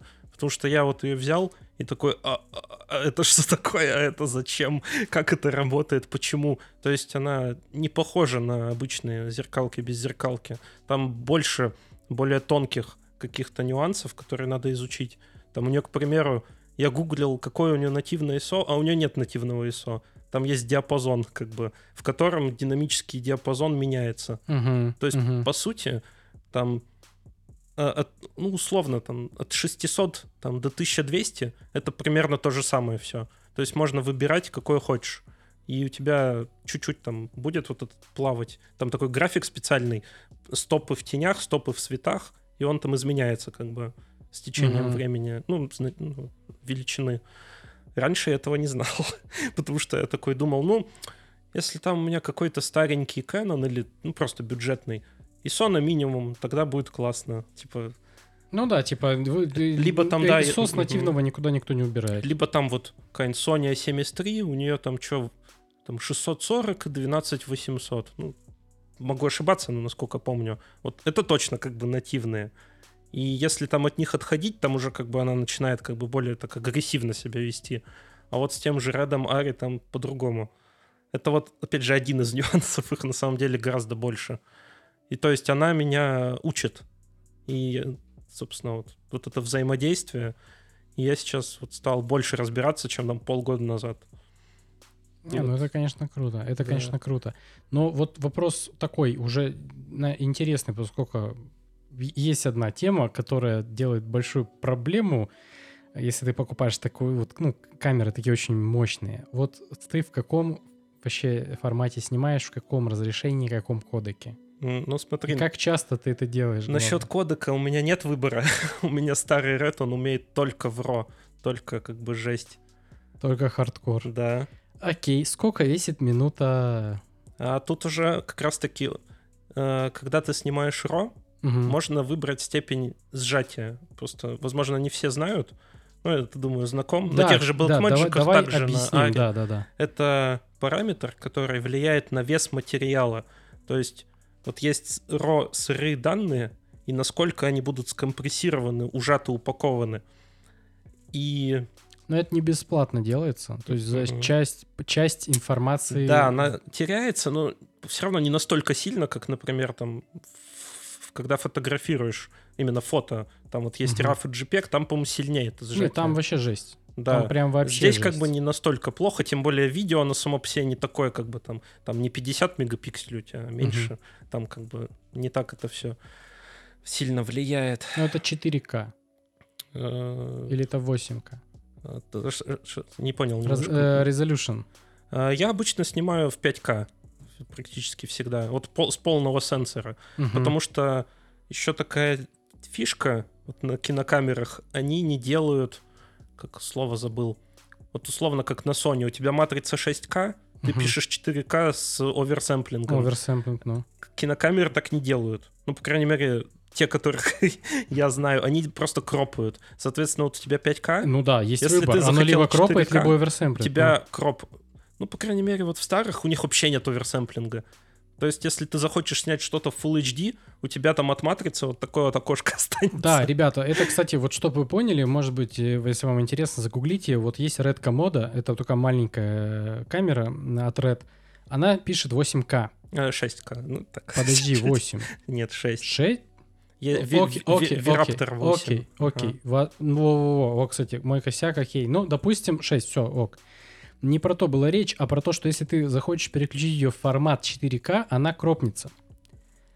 И кропнется она нормально. Так, если ты захочешь переключить 4К на 1080, она кропнется еще сильнее. И она, ну, я вот не буду врать, сколько X, но там бинокль. Я вам прям серьезно говорю. То есть вот если вы вот меня сейчас вот так видите, то вот так вот вы меня видите, ну, примерно в 4К, вот так примерно будете видеть меня в 1080 и вот так примерно в 720. И, ну, это на самом деле иногда может быть прикольно, потому что, допустим... Можно сэкономить на оптике. Нет, почему нет? Допустим, условно ты можешь снять общий план, средний, там, деталь, и все это там с одного там ширика. Можешь, да. А дело в том, что можете взорвать что-нибудь опасное. Ну, не обязательно машину, а какую-нибудь там петарду или какую-нибудь там сделать. Да, можно там дальше. Да, и вы можете камеру дальше отодвинуть, и, допустим, если у вас там оптика и так какая-нибудь длинная, но вы еще, ну, кропаете сенсор, то есть выбираете меньше разрешения, и она получается вообще как подзорная труба. И это классно, этим надо пользоваться, это нормальная тема. Но во всем остальном это, конечно, полная жесть. Что если ты понимаешь, что, блин, да мне не хватит столько памяти, я хочу, не хочу снимать это 6К, я хочу снимать, ну, там, 4К. Бах, кроп. Ты приходишь вот в, ну, куда-нибудь в квартиру снимать, и все, ты уже там ничего не можешь сделать, потому что у тебя просто кроп настолько чудовищный, что ты там... не знаю, там 24 в эквивалентном фокусном расстоянии у тебя переводится на 75. И ты такой, что делать с не 75 в хате? Это же невозможно снимать. Да, то есть вот так, ребята, надо вдумчиво к этому процессу подходить, понимать заранее, что тебе надо. Да, и когда ты заранее понимаешь, берут в аренду. Вот в чем как бы одно из многих-многих-многих, почему берут в аренду. Именно поэтому. Ты понимаешь, что в этой сцене мне нужно вот это. Ты это, ну, запланировал, придумал, как ты это будешь снимать. Ты понимаешь, что нужно на 2 дня взять вот эту вот игрушку, да, в аренду, снять и отдать, и все. Никто не покупает все на свете, ребят, ну, кроме там каких-нибудь там топ-блогеров, которые это является частью работы, да, вот этот вот, чтоб нам на заднике у тебя там миллион объективов стояло там, так никто не делает, то есть и кино так тоже, ну, не снимает. Но вот это опыт, конечно, очень интересный. И вот я к чему про память-то начал. Да, вот я так и не ответил. Да, потому что это, на самом деле, тема классная. Я знаю, про кроп, потом, да, про сжатие. В общем, скажу сразу, если выставить максимально как бы жирное качество, то есть минимальный вот этот коэффициент, вот я мог, допустим, в 5К 1 к 4 он мне давал писать, и 128-гиговая карточка кончалась где-то за 15 минут. Ну, то есть вот такой вот... Сколько там битрейт? Больше 1000 мегабит, по-моему. Не, по-моему, SD-карточка тебе не позволит. Там не SD-карточка. Там SSD-шники специальные. Все понятно, да-да-да. Тоже это отдельная тема. Когда ты заходишь там на Авито, хочешь найти старенький, там, несчастный какой-нибудь 128-гиговый SSD-шник, он там стоит 20 €. Как бы ты такой... Сифаст не так уж дорого. Да, Сифаст, кто не знает, это большие карточки, которые вот позволяют в них писать с огромным битрейтом, то есть всякие 8К, 6К, вот эти вот вещи. Они, ну, короче, я вставлю сюда картиночку, чтобы вы поняли, что это такое. Они просто дороговаты, они там 50 где-то примерно. Такой вот оверпрайс как бы получается. Ты просто должен об этом знать перед тем, как с этим сталкиваешься.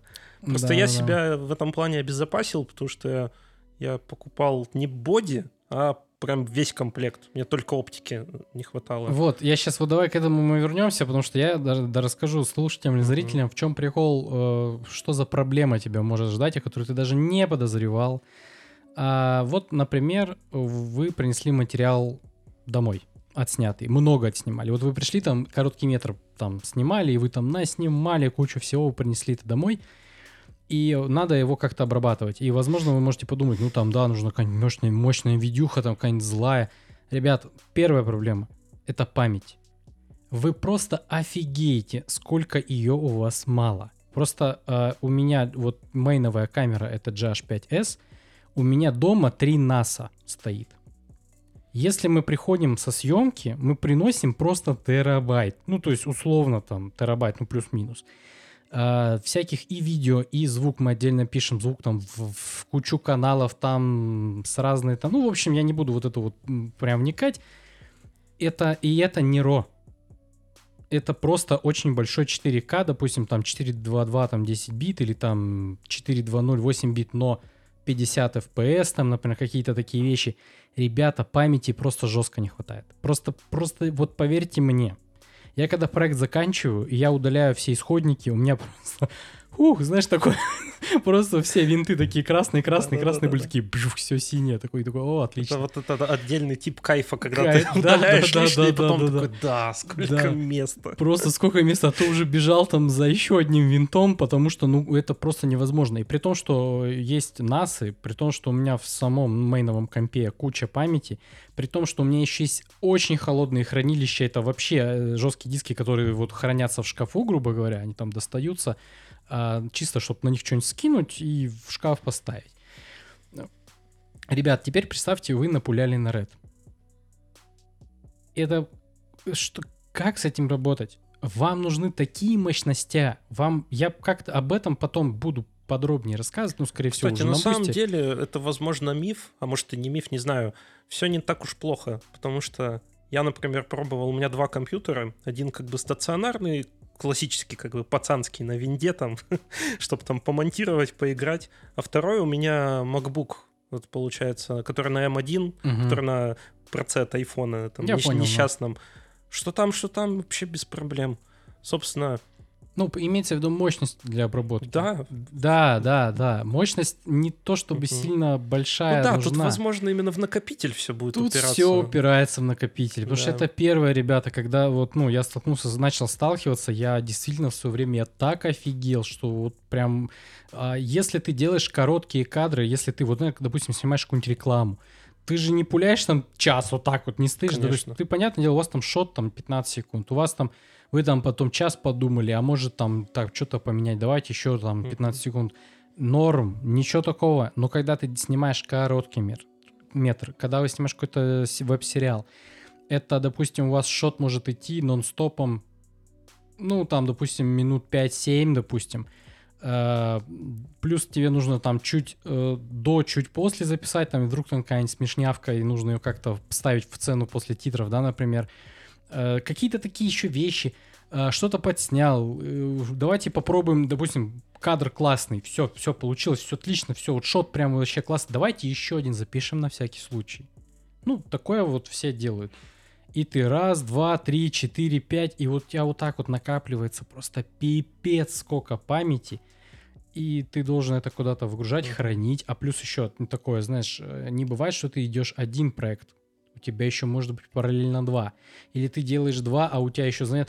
Надо там пойти, что-то там подснимать. Ты думаешь, блин, действительно, я это съезжу, допустим, вот как закрытие мотосезона. Я туда съезжу, я наснимаю. Мне это не надо ни для чего. Но потом что-то случится, у меня будет просто очень много кадров с закрытия или открытия там мотосезона. Я буду это где-то использовать. Классно. Ну ты же, допустим, ты понимаешь, там абсолютно неконтролируемая ситуация, то есть ты должен быть готовым ко всему, поэтому там логарифм, там все подряд накрутил, максимальный там битрейт поставил, ну чтобы у тебя было потом с чем работать в случае чего. Да. И это тоже надо хранить. Я такой думаю, блин, а что здесь вроде места было много? Просто залазил 700 гигов с мотопокатушек. 700. Ребята. Вы очень удивитесь. И вот мало того, что вам нужен хороший большой винт, но когда у вас их еще становится несколько, вы должны еще понимать, что они должны быть, как это правильно сказать, виброразвязка стоят. Это винты для оптимизированы для рейдов, для насов, чтобы когда они стоят много, они начинают вибрировать и друг друга разрушать. Если у вас винт больше 10 терабайт, он начинает бешено греться, и вам нужно его охлаждать. И вы таки думаете, ну там проц охладил, там видюха вроде норм. Винты очень сильно греются, если они большие и, ну, их много. Короче, я уже реально хотел в кладовку ставить серверную стойку и туда SHD-ху, прям реально SHD-ху. Я уже был близок. Но меня остановило то, что, во-первых, стойка туда не влезла, короче, там в тот угол, который я хотел ее поставить. А во-вторых, этот SHD, он будет так орать, ребята, он будет как самолет, ну, вот кулера, вот крутит. Обычно они, короче, SHD-хи не ставятся в комнате, это должна быть серверная. Я знаю, что есть решение от Кунапа, от Synology. Ребята, это очень дорогие решения, это просто безумно дорого, как бы, и если ты это потом будешь еще расширять, это тоже безумно дорого. То есть Synology это типа как iPhone в мире NAS-ов, вот чтобы вы понимали, и в цене тоже.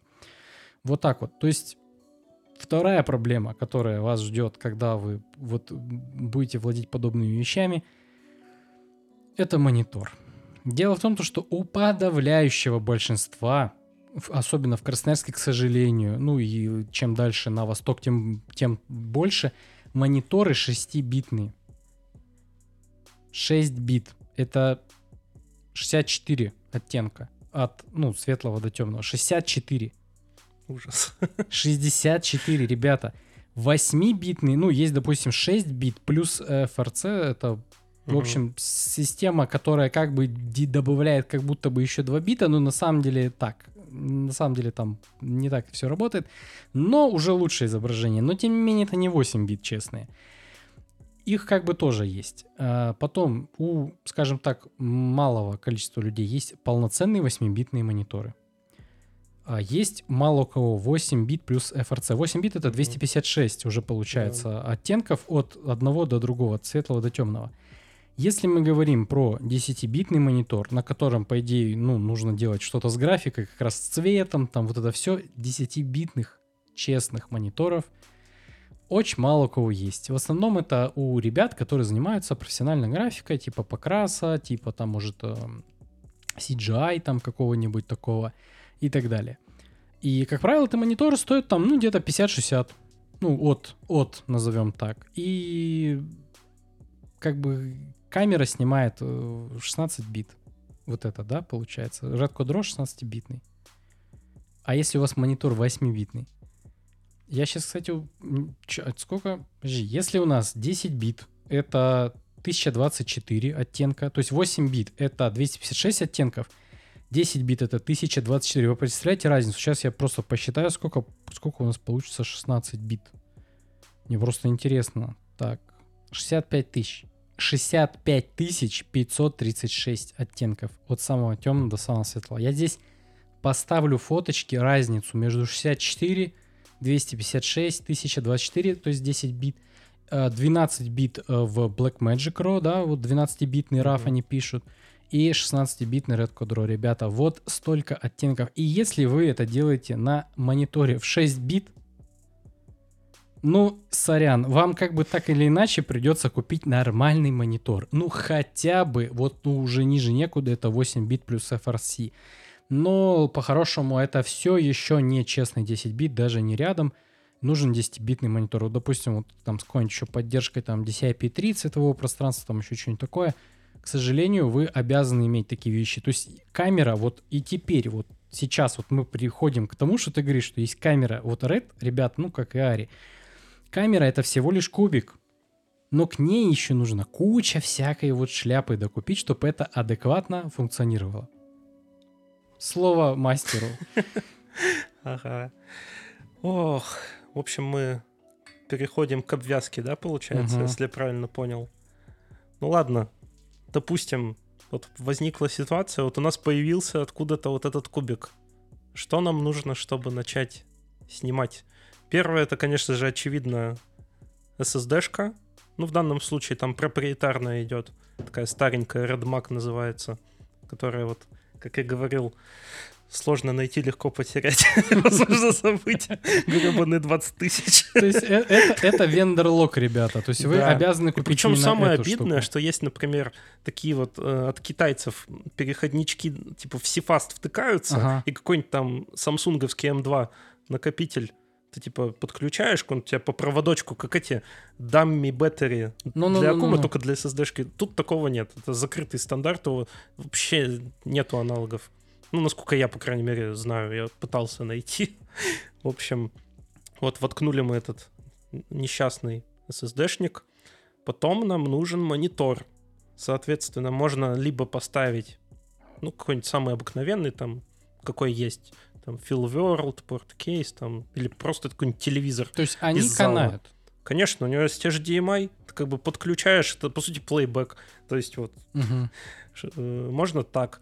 Либо вот в моем случае есть оригинальный моник от Red, который, вот, кстати, тоже удивительная вещь. У него очень низкое разрешение. Там что-то, я не знаю, я не помню конкретно, что-то в районе 500 на 400, что-то такое. И причем парадокс, что он 5-дюймовый, в него офигенно видно картинку, очень четко. Я не знаю почему. Вот. Это очень странно. Окей, ладно. Причем и цвета там нормальные. И у него, вот, например, есть удобная тема, то, что он подключается напрямую к камере, и он от нее же питается. То есть не нужны никакие там NPF-ки, ага. И он еще вращается. То есть можно наклон отрегулировать, можно его развернуть куда-нибудь там в сторону актера или в бок, чтобы кто-то там из съемочной группы в него что-то смотрел.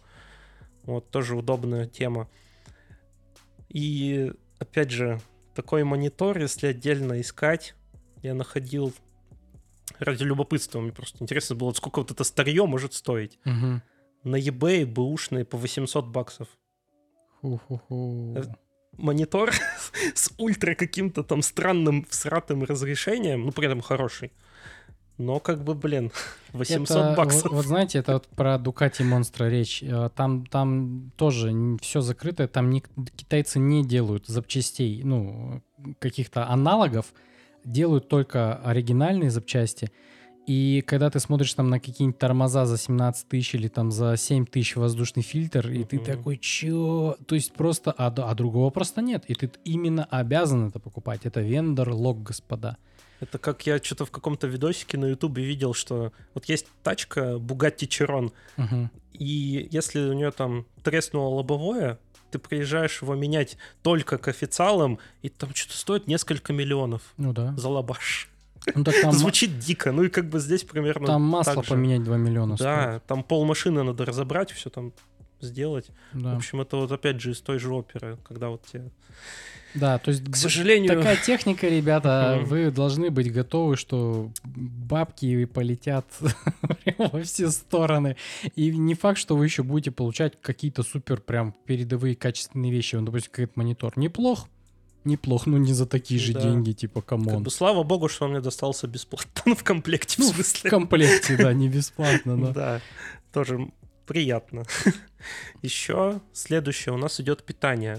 Ну, здесь уже... опций побольше, как бы классический V-mount. Там от NPF-ки, понятное дело, он не заведется, как бы. И нет таких там портов. Там Lema кабель специальный, он, получается, втыкается в специальную площадочку, к которой уже можно подключить NPF. Либо у меня, например, есть альтернатива. Это кабель Lema на DTAP, чтобы аккумулятор от камеры убрать, чтобы можно было там повесить на гимбал, либо, ну, просто, чтобы вы на вынести руках... его куда-то, да. Я, там... например, даже делал, я клал его в бананку, и у меня мне рукам просто легче, потому что V-mount, вот мои, по крайней мере, где-то по 1,5 кило весят. Это как бы на руках, когда все это держишь, ну, тоже вариант. И еще, вот недавно у меня появилась опция, называется Red Volt. Такие маленькие аккумы от Red. Похоже на NPF-ки 750-е. Они втыкаются в боковую ручку камеры. То есть они не занимают места. Но работают в районе 30 минут. Так в том и дело, да, я еще хотел сказать, что это же вообще... Не, на самом деле это классная штука, иногда прям спасает. Потому что за 30 минут иногда ты можешь какие-то handheld-шоты успеть снять. Ну, до подснять что-то. Да, и вот у меня, например, таких два. Я могу быстро там, вот, допустим, садиться, там этот hot-swap, ну, то есть горячая замена. Я как бы ненадолго подтыкаю тот же V-mount там через Lema, меняю этот аккум, отцепляю, как пит-стоп в Формуле 1. Там чик-чик-чик-чик, дальше поехал. И можно их вот так вот менять, если у тебя там их штук 5-6. Просто одни заряжаются, другие там уже в работе. То есть тоже как вариант. Вот. Ну и, собственно, оптика самая интересная. PL, да, у тебя получается? Вот тут как бы интересно, потому что здесь можно найти, либо уже искать вариант с нужным байонетом, либо все-таки его можно еще докупить. Он съемный, то есть вот да, выкручивается эта лобовая часть. Это очень крутая тема. Да, но да. Это она много где есть, это же... Да, но правда, лично для меня она все-таки, знаешь, немножко как потеряла смысл, потому что я не очень вижу какой-то смысл делать как бы...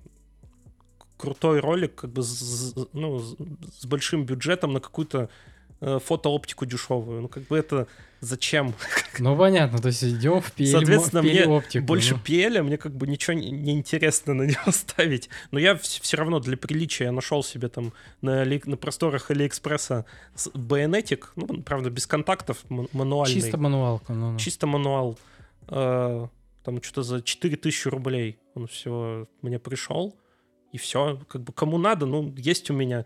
Вот, например, у нас в бинаре есть линзы киношные под EF, там мейки, эти кэноновские, которые дорогие. Uh-huh. Вот если вдруг надо, можно поставить. Собственно, без проблем. Там отверткой просто открутил байонет, новый поставил и вперед. Вот. Ну, а вот с PL-оптикой там это прям отдельный мир. Их самое неприятное — это даже не цена, а то, что ее сложно достать. Вот именно то, что тебе надо. Вот, соответственно, где-нибудь в Москве как бы этого добра навалом. В Питере, ну, типа, чуть-чуть есть. В Красноярске полный ноль. Вообще да, ничего. Ну, мы с Алексеем вот, ну, на подкасте как раз говорили, что а пельки-то у нас и нету. У нас вот все, что я нашел, это в аренде. Буквально две там Sigma, пиэлевские, Zoom. И то там по 2 или по 3 тысячи за смену. И, соответственно, а если тебе что-то свое хочется там поснимать, ну вот как бы облом. Поэтому мне вот еще пришлось в Питере озадачиться еще поиском оптики. Слушай, ну а ее достать именно в чем проблема? В смысле, что ее никто не продает или как? Ну это надо, да, либо какие-то искать варианты. Вот, например, у китайцев те же мейки, вот именно топовые, они хорошие. Они хорошие, да. Вот у меня две таких на данный момент, там, фиксы. Я как бы планирую весь сет собрать в перспективе. Ну, который чемодан у них такой. Да, но... они такие с желтой. Да, класс. Нет, я сам на них посмотрел. Это очень классная штука, да. Да. Я вот изначально, когда камеру купил, я в тот же день там зашел буквально там на соседней улице рентал, взял эту мейку в аренду, просто чтобы камеру протестить. Вот потом домой там с ней приехал, поснимал, и что-то мне так она понравилась. И там как раз чел ее продавал. Ну, вот из рентала он ее, ну... как я не знаю, как это называется, не то, что сливал, ну, выводил, понял, короче. Выводил. Но... Ну, я вот пришел к нему, у него там был сет, ну, у меня как бы... Я в теории мог их купить, но у меня бы потом вообще денег не осталось. Я такой, давай одну вот эту заберу. Я потому что себе хотел ширик еще раздобыть. И вот я буквально там на следующий день полетел в Москву за шириком, вот этой жмейковской, потому что в Питере ее не было. Вот. Вот так, ребята. Да, китайцы, это еще ладно, их можно от того же Алиэкспресса при желании заказать. Но суть PL в том, что там есть там кук, всякие там сейсы интересные. Очень много вот такой крутой оптики, но там цены, это просто... То, что там, знаешь, ты купил это просто это фигня. Ну вот, по уровню затрат. Ты потом только понимаешь, вот какое-то, ну не то, что встревалово, а какой-то дивный мир. Да, дивный мир. Это новый уровень технодрочерства, другая ступень. Да, когда ты раньше такой думал, блин, хочу какую-нибудь себе там Sigma там за 50 тысяч. Хочу. Я раньше мечтал о Sigma 1835, мне казалось, это вообще прям очень крутое, что-то вот прям... Ну, хороший объектив, как бы, ничего. Просто это другое, это не тот уровень немножко. Ну, конечно, да, то есть, ну, на самом деле... Вот есть, кстати, да... Если брать какие-то вот эти вот куки, да, там что, цейсы, ну, это, ну, просто, ребята, это как бы оптика, которая изначально придумывалась для кино, она... Вот я, кстати, вот упоминал, что оптика, на которую еще там «Звёздные войны» снимали, на нее до сих пор снимают, именно в смысле на эти же линзы, которые снимали «Звёздные войны», ой-ой-ой-ой-ой, это у меня здесь напоминание, что нельзя ни в коем случае за этого затягивать, потому что у нас тут проблема, да, на подкасте, ну как начнется, и все, короче, и не можем закончить. Надеюсь, это не конец пока, так просто тайм-тайм. Так, а ты знаешь уже, сколько мы сидим? Сколько? Но мы уже сидим больше 1,5 часа. Я же тебе говорю, вот в этом и проблема, что мы еще можем посидеть, только потом, как мне это монтировать, а потом ребята, кто будет смотреть, они вообще на такие, че? Вы там че снимали? Короче, поэтому тут надо что сказать, что, ребята, вот та самая оптика, на которую снимали там старые-старые фильмы, включая вот те же самые «Звездные войны» и все остальные, она до сих пор используется. Там как делают? Там вот эту вот банку саму, ее называется рехаузинг, разбирают. Да. Ее разбирают и собирают в новый какой-то, ну там, как это правильно сказать, вот в этот вот... Делают новый корпус, новый всю механику. Корпус, да. Ее полностью собирают. То есть Тарантино для «Омерзительной восьмерки» рехаузил какие-то там крутые панавиженовские стекла, чтобы они работали в холоде. То есть специально на заказ вот это делал. А кто-то там рехаузил, допустим, у нас есть ребята в России, они рехаузят не Зенита, а как это? Я знаю ребят с Украины, Iron Glass. Во, да, кстати. Вот да, они, да, собственно, да, из недавнего, они Бэтмена на Гелиус были сцены. То есть взяли снимали. Гелиус, его зарехаузили в вот такую вот штуку, она выглядит теперь вообще киношно, но это, по сути, внутреннее, это такой же Гелиус, ну, только там с некоторыми, возможно, там доработками. Типа полирнули там нормальную оптику, еще что-нибудь там по-новому как-то, по новой технологии. И это действительно до сих пор, эти линзы, они до сих пор в ходу. Но только те линзы, которые вот такого уровня, на самом деле они передаются по наследству. То есть их никто не продает, и они прям серьезно стоят бешеных денег. Но они, ребята, их не покупают в личное пользование. Это бессмысленно. Их покупают, чтобы отдать в рентал, сдавать в аренду ренталу, а рентал сдает уже... Вот как раз-таки какой-нибудь там Red ты еще можешь купить, а вот какие-то крутые линзы, это табу не надо. Да, они не отобьются никогда. Они, да, это для личного использования никто никогда не берет. Это, ну, если только ты не какой-нибудь там шейх, и ты просто этого прешься. Ну, то есть...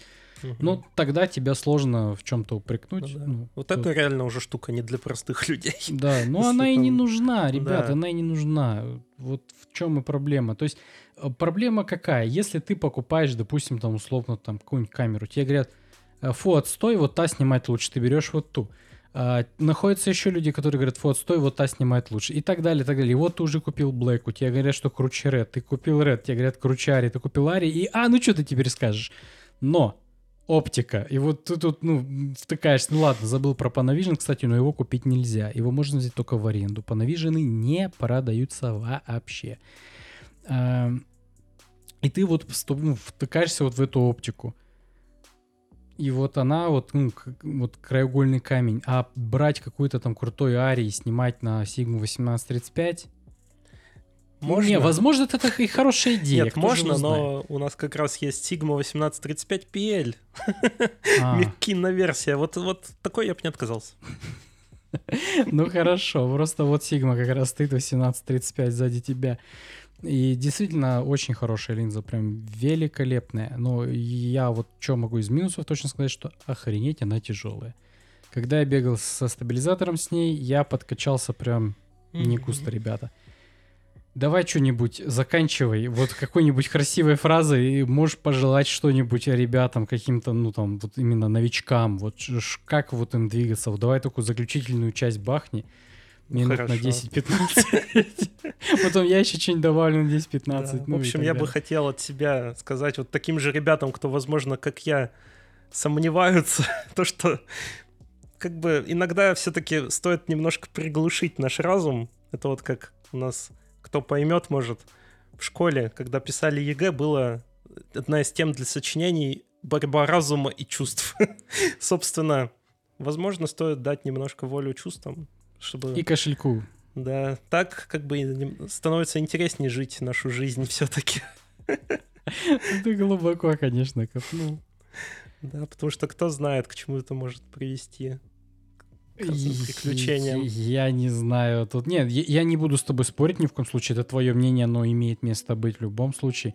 Главное еще, кстати, я забыл сказать, когда вот на такие авантюры идешь, чтобы все равно у тебя был прикрыт тыл, чтобы это было не на последние там какие-то деньги, вот прям вообще последние, чтобы это все равно хоть чуть-чуть разумности было, вот. И пойдет как-то. Вот, я же не зря говорю, что человек адекватный в самом начале.